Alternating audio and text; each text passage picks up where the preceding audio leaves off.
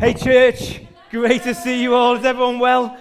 Fantastic. I should tell you, right, I have a little, there's a switch on here, right? And you switch it one way to turn it on and the other way off. So I have a little acronym to remember because it's right on, left off. So right on, yeah, that's the way I remember it. And I've gone left. I literally got up and went left. I went left, and that's why it didn't work. I failed, but I'm not a failure, so that's good, isn't it? Um, okay, we're right in the middle of our series from stress to freedom. So I'm guessing that some of you may have come in here because you want to hear about stress and how you can overcome it and how you can, you know, is there an antidote to it when it appears at times? And I've got some good news for you. I'm going to share some of my, wisdom of what's going to help you. But why should I share my wisdom? What good am I to you? My testimony regarding stress is one of um, anxiety, fear um, even moments of depression. I wouldn't say I've been a person that's been depressed, generally quite a, a cheerful person and a, a jovial person. But sometimes it can be when you're quite a happy person and you're right up there that you can have them lows that come with the highs. I wouldn't say I'm a, I was sort of just caught the end of a, a documentary on Robin Williams last night. It's only a few minutes, but he's a classic example of it. You see him on stage and he's just all happy, and you think, wow, he's the life and soul of the party. What this amazing guy. But when you drill beneath the surface, you find out that actually he was suffering from depression for a long, long time, and it affected him greatly. Now, I wouldn't describe myself as that. What I would describe myself as is a person that has suffered in the past with anxiety and fear and emotions that have not been I've not known how to deal with. I've not known how, how, do you how do you stop these? What do you do with them? Where do you go with them? It wasn't something we talked about growing up. My, my home life growing up, it was nothing like that whatsoever.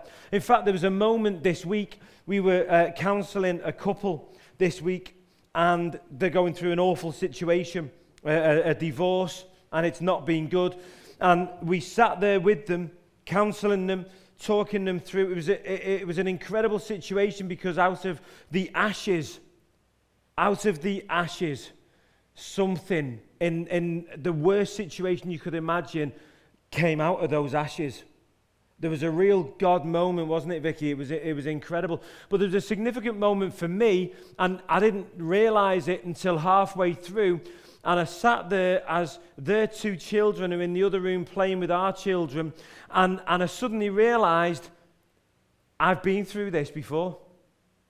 Those feelings suddenly came back because I've been that seven year old who's been in another room while my two parents have been battling out what's going to happen to my life. And that suddenly hit me, and I had to kind of deal with those emotions in that moment so I could carry on with the situation.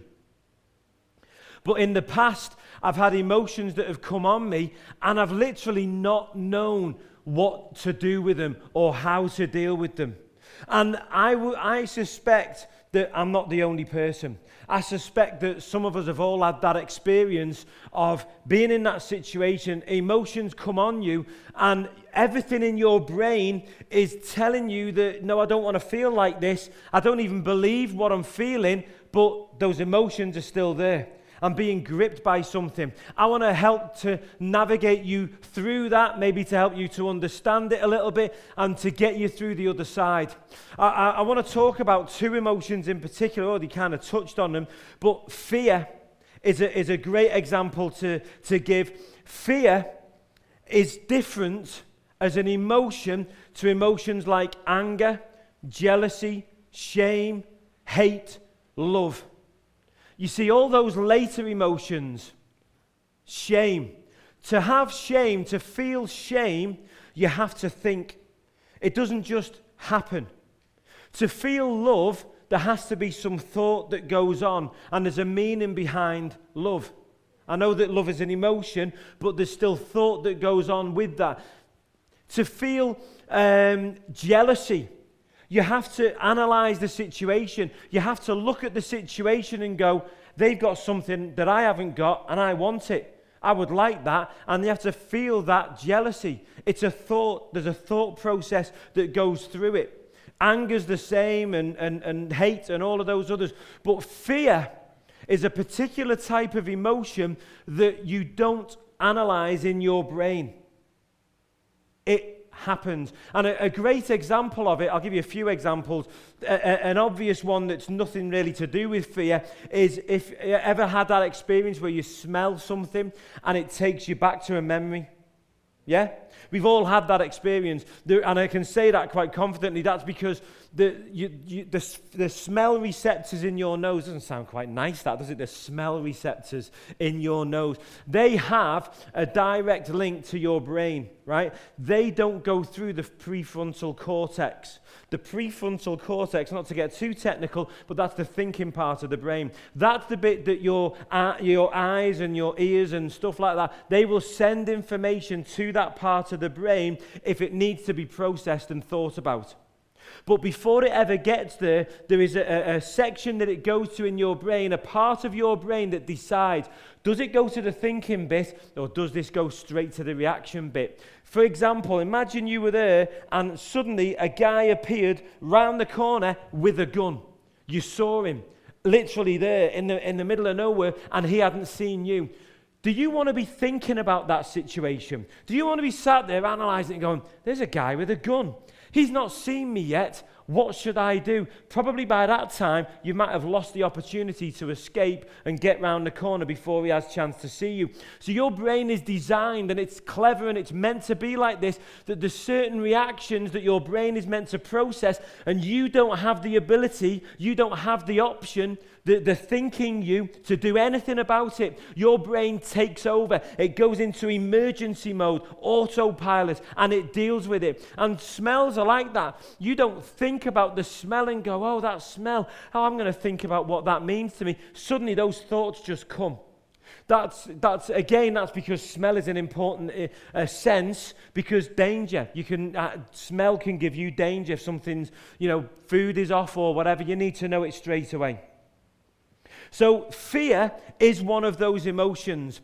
It bypasses the thinking part of the brain. And so, if something you see with your eyes, like a masked man, my wife, if she sees a masked man, she immediately is gripped by fear.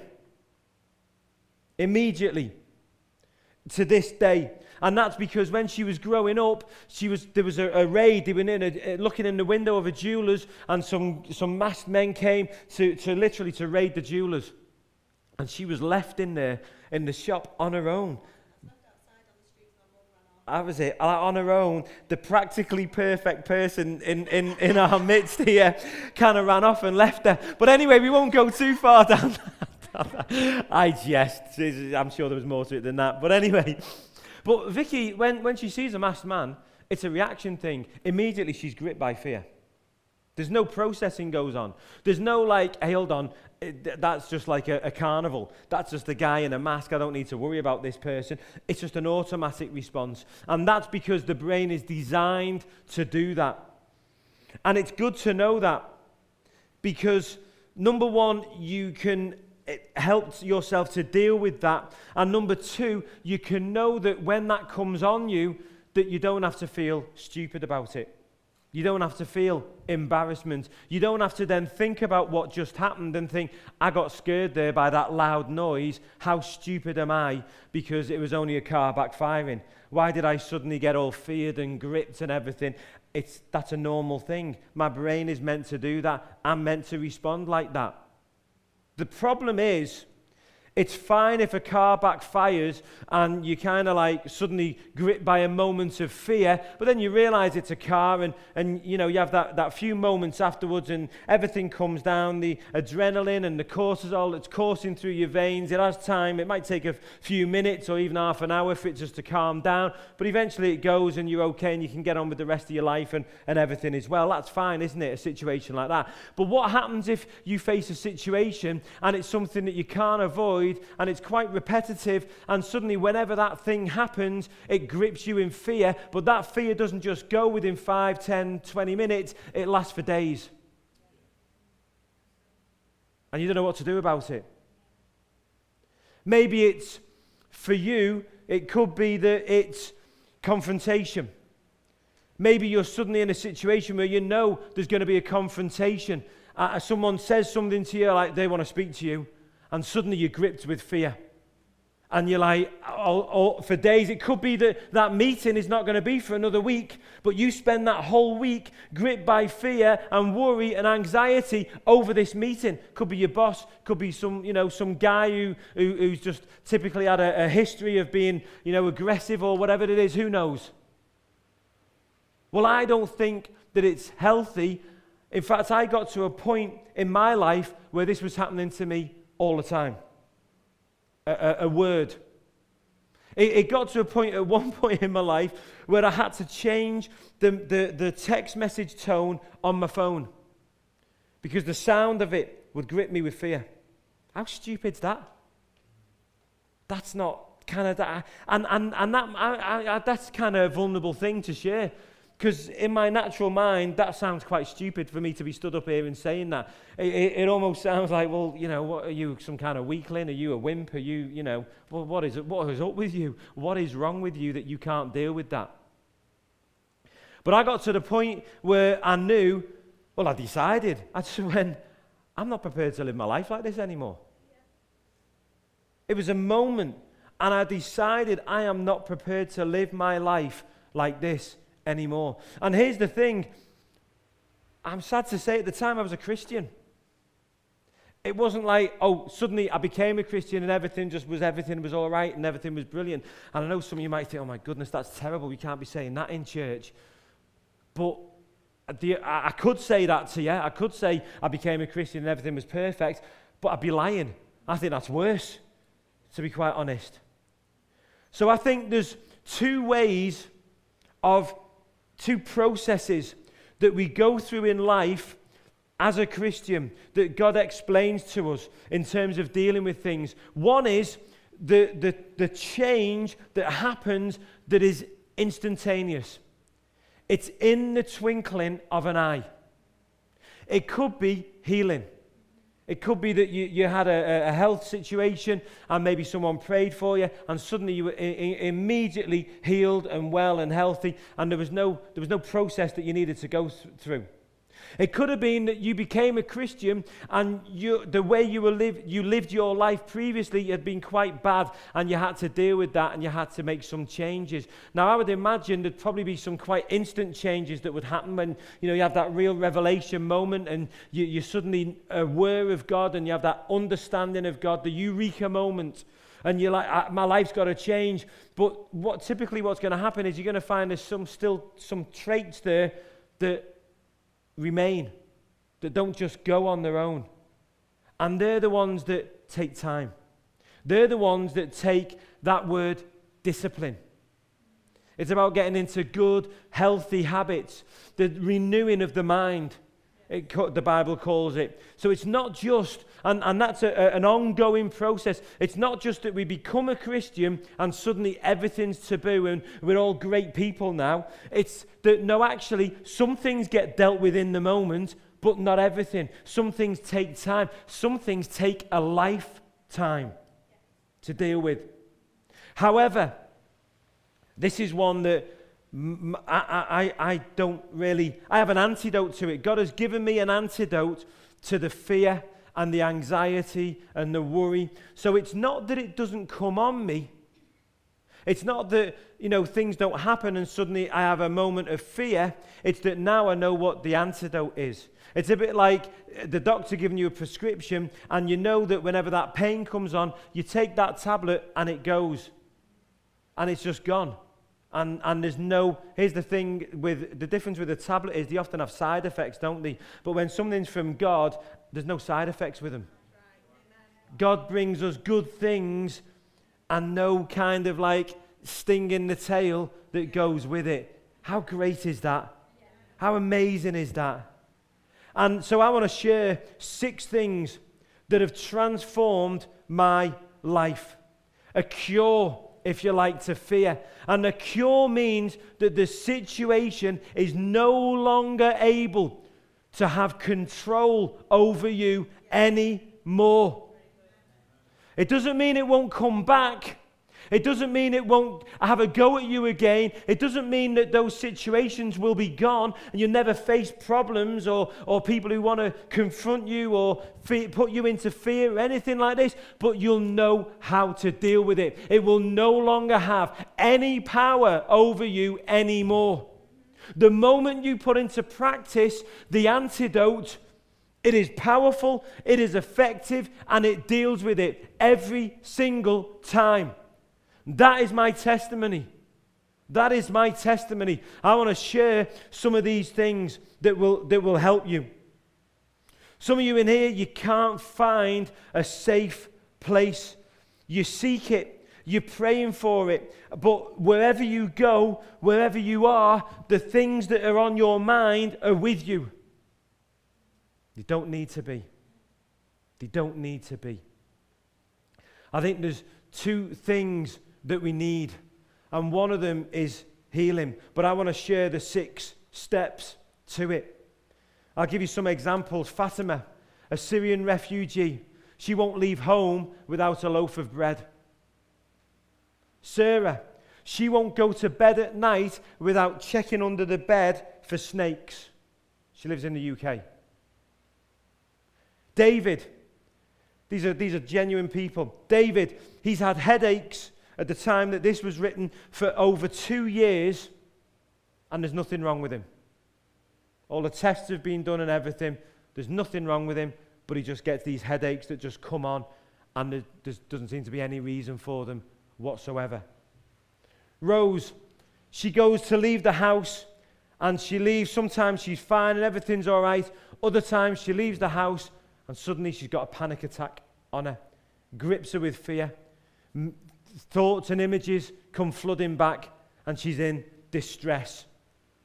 It's funny, Vicky talked. Uh, was it this? I've lost track of time now. Was it this morning or was it the beginning of the meeting this afternoon? I think it might have been in her word, actually. I've lost track of which one it was. Um, but one of the things that about this series is all stress isn't bad. There's a stress that's good, it's a motivational stress. But there's a stress that's bad attacks your health, that's damaging, that you have no control over, that there's no escape from. And that is bad stress. And I don't believe, I don't want, it's my desire that no one's struggling with that, that we find freedom. So fear is reactive, and sometimes you can be left with scars. The first one, let's go through them. You, has anyone brought a pen and a, and a notepad with them? Yeah? So, yeah, yeah, his hands going up all around. Can, can I tell you, right? We, we say this regularly. I don't come to church without a pen and a, pen and a notepad. No matter where I am, I've always got something with me that I can take notes. In fact, I've generally, I go through my life, I, I, and nowadays you can just have an app on your phone, can't you? Because you've generally got your phone with you wherever you are. I have, I have an app where I can kind of type on it, and I have an app where I can just literally just press a button and suddenly it's, it's recording instantly. It's like on the home screen, press a button and it's recording straight away. So if I need to kind of make a note, I, I can do it wherever I am and I don't need to worry about it. Because I've found in my life that I can be in places and I can hear something that's incredibly powerful and I, and I just know that is life transforming. And, and do you realize, anyone had that experience? God can do that any hour of the day or night.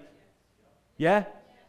So we've kind of got to be always ready to, to take that down. Now, in the old days, you know, you'd carry a little notepad and a, and a pen with you, wouldn't you? Or in the really, really old days, you'd have a handkerchief and you'd put a knot in it to remind you and stuff like that. Literally, that's what they would do. Or in the really, really old days, they'd have a staff and they'd put a little mark in it or a notch in it. There's a verse in the Old Testament that says about how the, the, the prophets of old, they would lean on their staff and essentially, what it's saying is they're leaning on the promises of God, all the things that He's given them. That's their strength. They're leaning on that.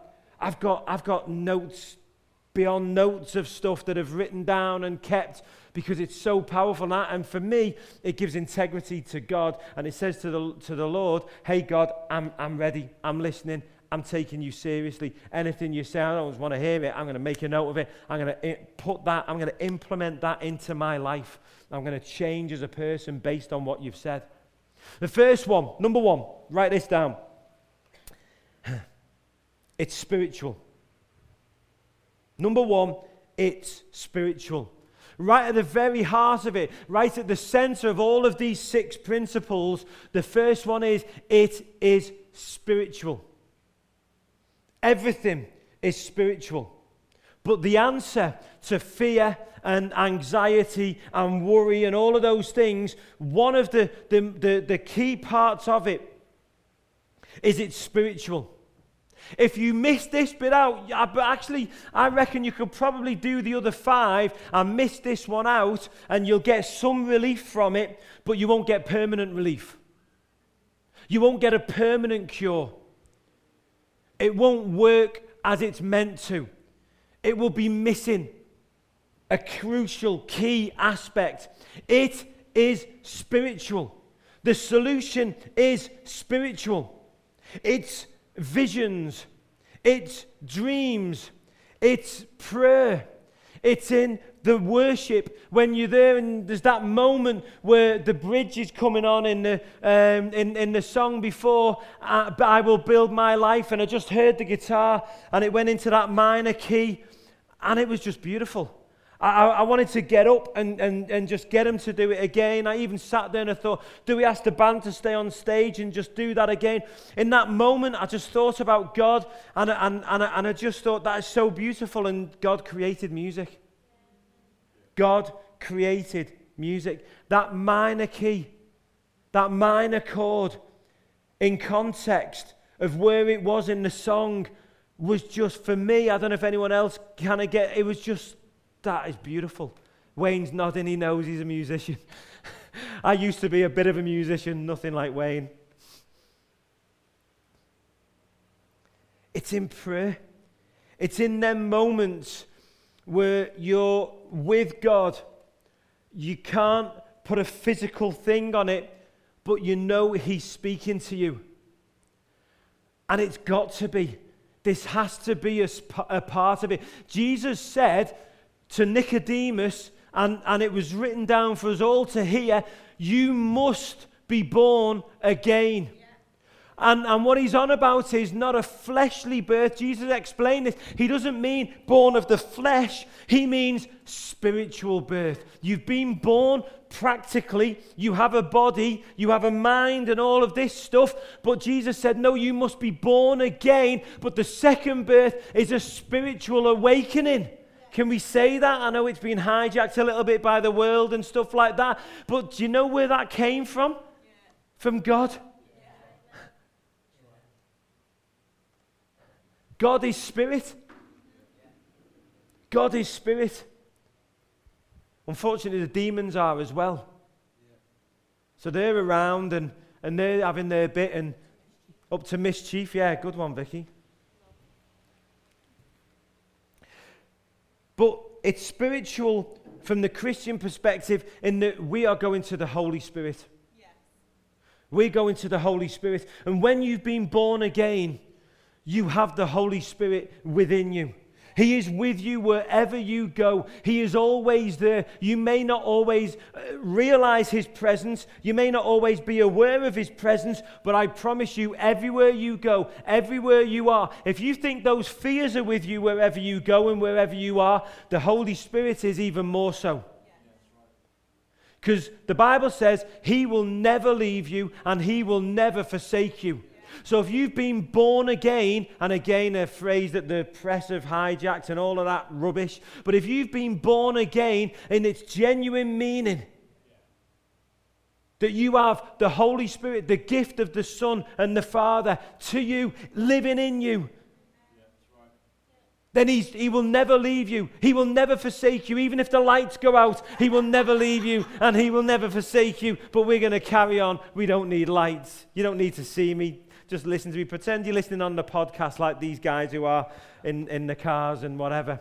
Number two, I could go on so much, but because of time, I'd love to expand on these so much more. Number two, you, oh, well, number, let's just, sorry, just wrap it up. You need a spiritual haven. I'm going to say that again. Number one is you need a spiritual haven. Not a demonic spiritual haven, but a holy Spirit haven. Yeah. A place where you can go to that is not of this earth, but that is a spiritual place where you are with God and nothing can get near you, nothing can touch you. You are safe. Wrapped up in loving arms, if you like, perfectly safe. So much I could say on that, so much I want to say on that, but I want to get through all six. Number two is people. You need the right people in your life. You see, we were designed to do this life together, not on our own. We need each other. It's so important that you've got the right people around you. Bible says perfect love casts out all fear. You could say that as an umbrella over all of this message that perfect love casts out all fear. And each one I'm going to talk about the type of haven. This is a, a, a, a personal haven, a person that you can go to who you know when you're with them, you're safe. Now, when you're little, that might be your mum or your dad. And you know, and maybe that, that guy or that boy who's a couple of years older than you and he's big and he's hard and he says, I'm going to kill you. And you go home and, you, and you're there at night in bed and you're like, I'm safe here because my dad won't let him in and I'm in a safe place. That's, a, that's a, a personal haven, isn't it? But as we grow up and we mature, that personal haven is different. It's someone we can, I've seen the light. it's someone that we can uh, go to and we can talk with, and we just know that when we're with that person, their advice is good. They're for us, they're, they're, they're going to help us, and, and they're sound. They're a good, healthy person. Bible says that unity commands a blessing. Do you know more and more we've found in our marriage, and I say this so many times, excuse me, that, wow, I, you know, you get a, a, good, a good husband or wife, you get a, um, or a husband or wife who will commit to you and you commit to each other.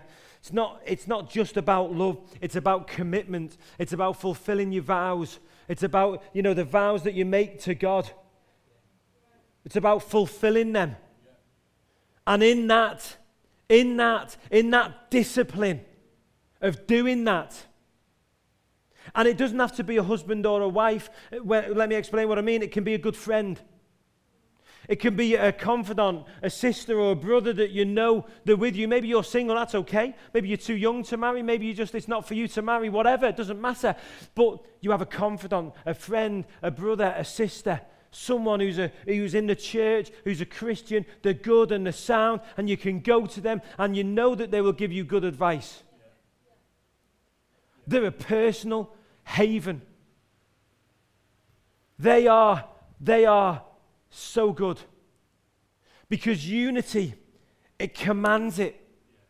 So when you get with that person, it has to command a blessing on it. You have to be blessed. That's why we have to be blessed in church.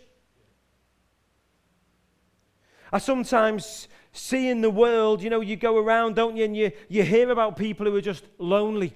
They live in, in a house, they don't see another soul from day to day, from week to week, from month to month. And I think, you know, what a crying shame when there's churches up and down the land where they could go to and they could find friends and, and, and fellowship. We call it in church, don't we? Fellowship, friendship, mates sisters, brothers, friends, buddies, whatever you want to call it, I don't care. No one needs to be alone. And it's that person that shows the love of Jesus in your life. They display that love of Jesus. They don't condemn you, they give you wisdom, they give you sound advice. They don't judge you. They're just your friend. They might tell you, you know, you, yeah, you're on a wrong track there. You need to go this way instead of that way. That's different to judging, isn't it? I mean, the, the condemning judgment, they don't do that. But they do the wisdom stuff that comes with it. We all need personal havens. Number three, This has been such a comfort to me. This has been such a strength to me. We're not even at the, the, the, the, the biggest stuff yet. Number three is a, a, a place. A place. Where's your place? When I first became a Christian, I, I, I found driving down the M62 back home from Warrington, where was the, the, the church was where when I first came, and I was still living on, on Merseyside, and I'd be driving down the 62, and I'd just look up at the sky and the stars, and I'd be like, wow, you know, at night, and you can just see it all and how vast and how awesome it is. And I'd be driving around on my own in the car, just praying and asking God for answers and solutions and things like that. And that became a, a, a personal place. And then as time went on, I remember I was working in a place called Denton uh, on East Manchester, and there's, a, a there's some woods there, uh, like a, a, bit of a small f- kind of forest type area. And uh, on the kind of east side of the, um, there's the ring road now, isn't it? The ring road motorway. And you'd get off, and, and I'd just, I, I'd have an hour and I'd just go off to that place. There's a little car park. There'd sometimes be horses. I remember one time and, and I was going through a financial problem and I remember someone telling me about, uh, about shouting grace at it and going off into the woods and shouting at the top of my voice, grace, grace, grace, the top of my voice. Grace, grace, grace. In other situations, I've shouted, next, next, next. Moving on from that one, next. Walton Gardens is another one for me. There's a, on, on, although please don't tell everyone about this because uh, there's only limited parking at this one. There's the main car park at Walton Gardens, but if you come round the other way from Stockton Heath and you come along the canal, there's a little bridge and you can get to the, to the car park from that way. But just before the little bridge on your left, there's some little parking spaces and there's some ducks there. And I, I used to pull up there, and I've done it since, not so much recently. And I'd pull up there and I'd just sit in the car, and, and there's the canal, and there's ducks going along, and the sun always tended to be shining at that place. I probably shouldn't say that because you're going to be heading off there to find out where the sun is, aren't you? And I'd just be there, in, just sat there and just praying and, and with God. Pexhill, we've moved to Widnes recently, and, and Hill, it's just a little, it's more of a Pex mound than a hill. I don't know if you can technically call it a hill, to be quite honest. It's not that big. But you get to the top of it, it's a little car park. And a couple of years ago, uh, April, beginning of April, 1st of April 2017, I was sat there and I was praying to God. And I was saying, God, you know, I feel like we need, uh, uh, uh feels like that you, you're saying something about the church, and like I'm moving on. What's the next thing? And I'm praying, I'm saying, God, what is it? And He said, Barry, that prophecy that Chris gave you from America a couple of years ago, or a year ago that you just kind of shelved and, and just kept in your heart and you left, it's that. Transformed, I believe, the church because we've got a vision. We know where we're going. We know what we should do. We know that we should do it. We know the why, the 1%, the 1% of Warrington. It's like the, the lost sheep, of the, you leave the 99, the 1% of Warrington. God's given to us. They're our charge. They're ours. They're our, that's our watch. They're the ones God's given us Hope Church responsibility for in Warrington. How powerful is that? Our job, our unity together to go and find them. My office, the middle of the night, it can be a time as well. Sometimes I wake up in the middle of the night and it's them. We all need places, safe places haven places where we can get alone with God. Number four, because all of those you might have tried and gone, well, yeah, all right, Barry, that's all great, but I've not really found that, you know, I've done those things and it's not worked, but we've not done the six yet, so just give me a minute. Yeah, don't judge too soon, all right? Number four is healing. Healing. Because here's the thing, right? There's been some things in my life that have affected me, some battles that I've been through, some scars that I've been left with. And I, I heard it described like this um, people who work in the emergency services, police, fire, ambulance, Coast Guard, all that kind of stuff, they have to have regular counselling regular counselling sessions, some more than others. Can you imagine if you're regularly attending scenes where someone's been killed in a car crash? You know, and you, you, you police, they, they write down the dying words, things like that. that that's going to affect you, innit? I, I know for me and Vicky, we've, we've counselled two couples recently got eh, marriage breakdown. And we, we know this principle, so we've guarded ourselves against it, or we've been aware of it and been careful that it can affect us. Could affect us. We could be looking at that situation. I could be looking at the husband and thinking, well, he's been treated badly by his wife, and, and then start projecting that onto Vicky and going, well, hold on, she does that to me. Or she could do the same. She could be looking at the wife and going, well, she's, she's been treated badly by the husband. There's no judgment here on either of them, just giving examples. And be going, well, Barry does that to me. Can affect you. It can, it can come on you. These situations, they come on us in life, and some of them we need healing from. We need healing from. If it's if these situations are recurring and they're out of your control and you can't stop them in your thoughts, no matter what you do, you do the others, you do the other three, you go into God, you pray and you believe all of this stuff, but they're still coming, then you need healing. And it's not a big deal. Not a big deal. I do it all the time.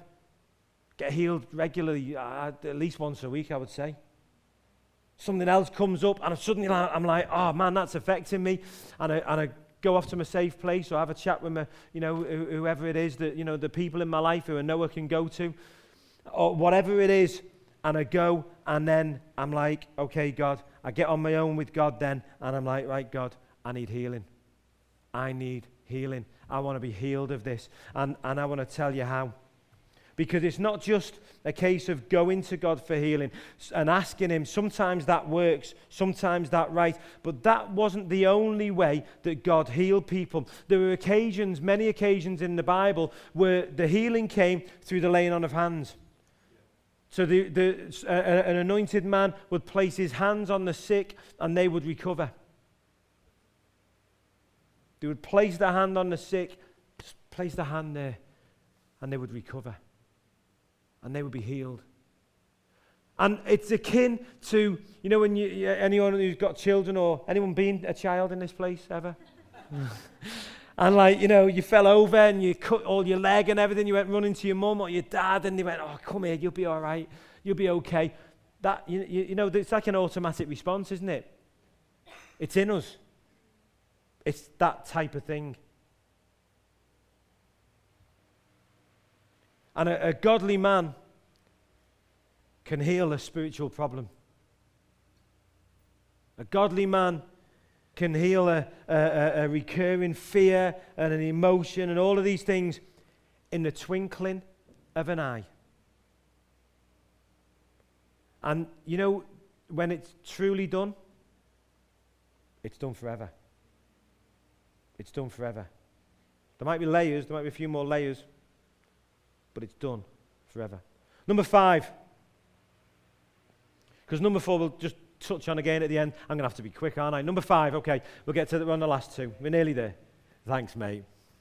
Number five, the renewing of your mind. The renewing of your mind. Sometimes it's as simple as renewing your mind. Are you reading the Bible? Are you, are you actually reading it? Are you reading this stuff? And, and you might say, well, yeah, I'm, but I don't understand it. Well, okay, let's go back to number three. You're going to, to your people there and saying, hey, I read this, I don't understand this. Or where can I go in the Bible to get this help? The renewing of your mind. You know, people come to me and Vicky for support and counseling and guidance. And I, I, I've got to be able to see, this is what I wrote down it, it came to me because th- this is a principle and no one I thought, yeah, it's probably the one to share. I've got to, if someone comes to me for, for guidance, I'm not sure about this or can you help me with this, I've got to be able to see what they can't. Because they can't see it. And so then I've got to be able to see what they can't. And sometimes people have been able to see what I can't see. It's, it's all of us. It goes round, doesn't it? And I've got to be able to see what they can't, and then, uh, and then, and then, you know, find a way of telling them in a way that they can receive it, and they'll take it, and they can move on, and it's going to help them. And one of the biggest problems with fear and anxiety, one of the biggest things that causes it, is the meaning that you're assigning to the situation. So a situation occurs. And these are the biggies, number four and five healing and the renewing of the mind. so number five, right? This is easier to explain because number four, it, it's hard to explain. It's spiritual, isn't it? It's powerful. It's effective. It just works. Number five, it, it's so. For example, right? Let's imagine someone, you know, says something to you, and you're like, "They humiliated me." You get all worked up. You know, like those emotions of like anger and stuff like that. The ones you think, the ones you process. Not fear now, anger and all this stuff. And so someone does that and you process it and you go, they're humiliating me. They're making a fool out of me. And you get all angry and all knotted up in your stomach and, and you're going over it all day. And you, then you're going home and you're telling your missus or you're telling your hubby and you're giving it all this and you're like, do you know what they just did? They parked in front of in my spot. they know that's my spot. The, the, the disrespecting me. That's not their spot. They're making a fool out of me. The boss, he humiliated me in front of everyone. You name it. You, you can come up with your own situations. There's so many of them. Here's the thing, right? Is that going to help you? No. Were they actually, uh, do you know they were doing that to humiliate you? Do you actually know that? Are you all knowledge Am I all knowledge? Any of us all knowledge that we know exactly what that other person was doing? So, why is it that so often, I mean, we, we do it, don't we? Although, it, once you get understand this principle, hopefully you'll be like me and you'll try and stop doing it if you're not already doing that. And, and, and just make it a, a goal in your life not to do that. Reserve judgment. And in fact, pick the meaning that helps best. Pick the meaning that helps best. It could be, hey, listen, they were just a bit naive. They were a bit, you know, they didn't understand. They were this, they were that. They're going through their own issues. And then years where they all tie in beautifully together because then what you do is you go to your safe place, you go to God, you take the situation to Him, and you, and you present it to Him, and you say, God, what, what's the meaning here? What's the meaning of this situation? I don't know. It looks like this. But I need you to help me. I need to know how do I process this? How do I deal with this situation? I need my mind renewing because at the moment I'm all angry and worked up because they've humiliated me and I'm all knotted and I can't function. And people are telling me, come on, get a grip of yourself. And I just carry on and carry on and I can't seem to stop.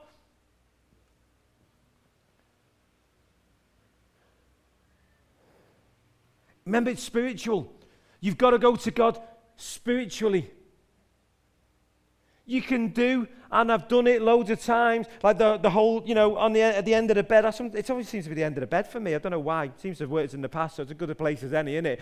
You know, down on the knees and praying out loud to God and that kind of stuff, you know. And, and, and there's nothing wrong with that. I'm not decrying that. I do it. I'm telling you, I do it. You know, but it's, it's not that, is it? That's a part of it. I, am not going to God as if He's at the end of my bed. you know, I'm, I'm going to Him, be, you know, this is really like I'm going to Him humbly. This is really me going, God, I need your help. Oh, wow, I need your help here. I, I, I'm overwhelmed. I can't deal with it. It's too big. I can't do this on my own. I need your strength. I need your strength to get me through. I need you to pick me up and give me the strength. In fact, do you know what I've started praying more and more? God, I'm not even asking you to take the situation away. Situation is what it is. I'm not even asking you to take it away. Give me the strength. Give me the courage. Give me the people. Give me what I need to deal with it. Change me so that I know what to do, so that I can be a leader in this situation. I can transform it. That's where the, that's where the answer is. That's where the victory is. That's where the strength is. Because if he takes it away, well, that's great, that's good. And there's times when God does that, particularly when you're a new Christian. But if you just keep taking the situation away, when the next one that's similar comes up, I'm in the same mess again.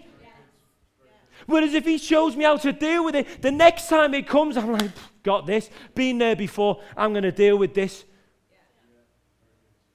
But I just keep saying, oh, just God, just take it away, take it away, Lord, take it away, take it away, take it away. God's like, okay, I'll, I'll keep taking it away for you, Barry, but, you know, you, uh, you're never going to grow. Am I going to. It's the renewing of the mind. And the renewing of the mind is going to God and saying, God, give me the solution. Give me the creative answer to this problem. He's a creative God. He created the universe out of nothing. So it might seem like there's no way there's a solution to this problem. That's fine. That's absolutely okay because God will make it out of nothing. Someone might be mocking and saying, 1% to Warrington, it'll never happen. You won't do that. I'm like, bring it on. You keep saying it because you're mocking God. And what, do you think God's going to stand there and be mocked? Do you really think he's going to do that? So I'm like, oh no, stop these people from saying that. No, let them say it. Let people say what they want. Let people think what they want. Everyone's entitled to their own opinion. The only opinion that really matters is God's and what he thinks and what he says. Who are we really putting our trust in? Are we putting our trust in the guy who says what's going to happen or what's not going to happen? Or are we putting our trust and our faith and our hope in God, the creator of the universe, that can make everything out of nothing, let alone something out of nothing? He can do it immeasurably more than you could ever imagine he can do. Immeasurably more. There's no situation, there's no circumstance that could ever come up against you in your life that you cannot deal with, that you cannot overcome, that God cannot give you the answer to. Not a single situation. There's nothing. I don't care what it is. Every one of them has got an answer. When you take it to God for meaning, you go to the doctor, he says, You've got two days to live. You take it to God, you say, God, what's the meaning of this? What's the meaning of this? What's the meaning of it? See what God's got to say on it get his meaning. I'm, I'm kind of going. I've, I've got to. I've got to. Somebody stop me. I'll try not to be too long. Right. I'll, I'll, I'll wrap it up because I've not got to number six yet. All right. Am I all right for a few more minutes? I've gone well over. musicians, can we get the musicians up? Give them a bit of hope. I am finishing. I am ending.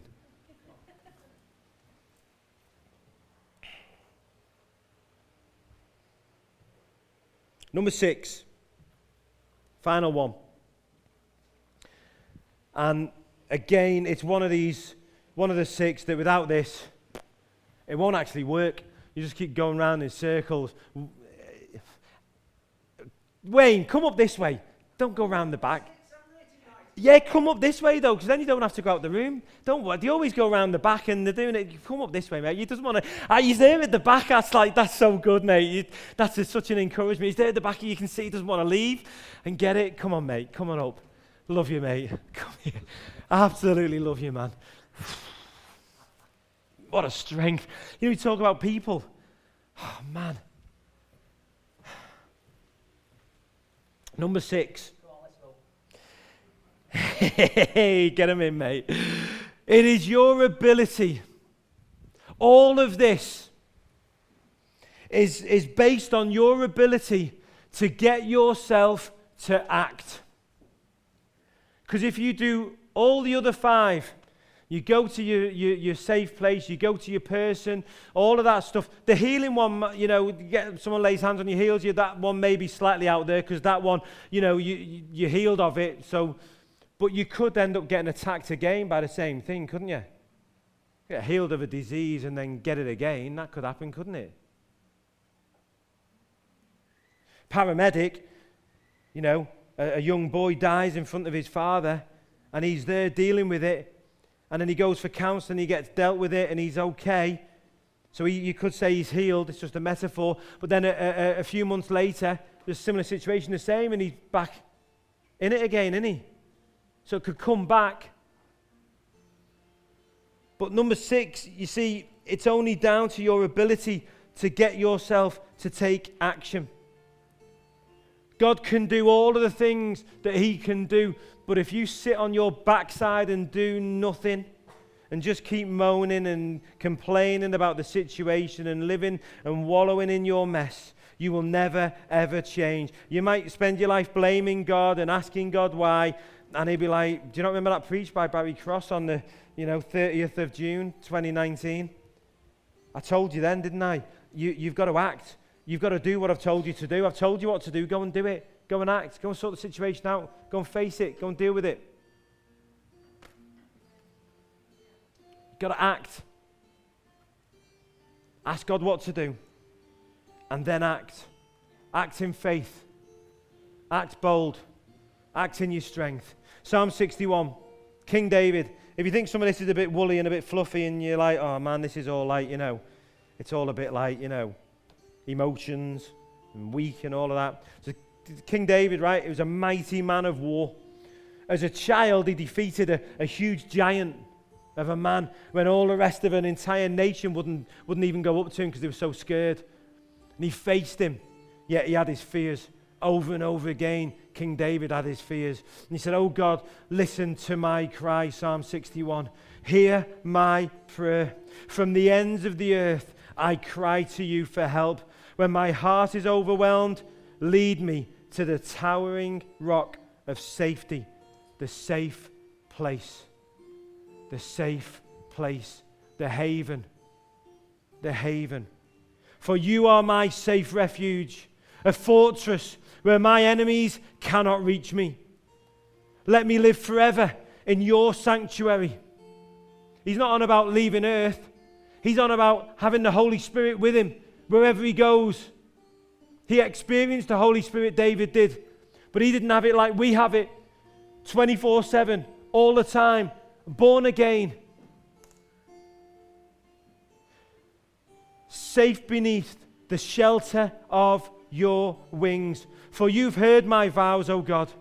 You've given me an inheritance reserved for those who fear your name. Add many years to the life of the king. May his years span the generations.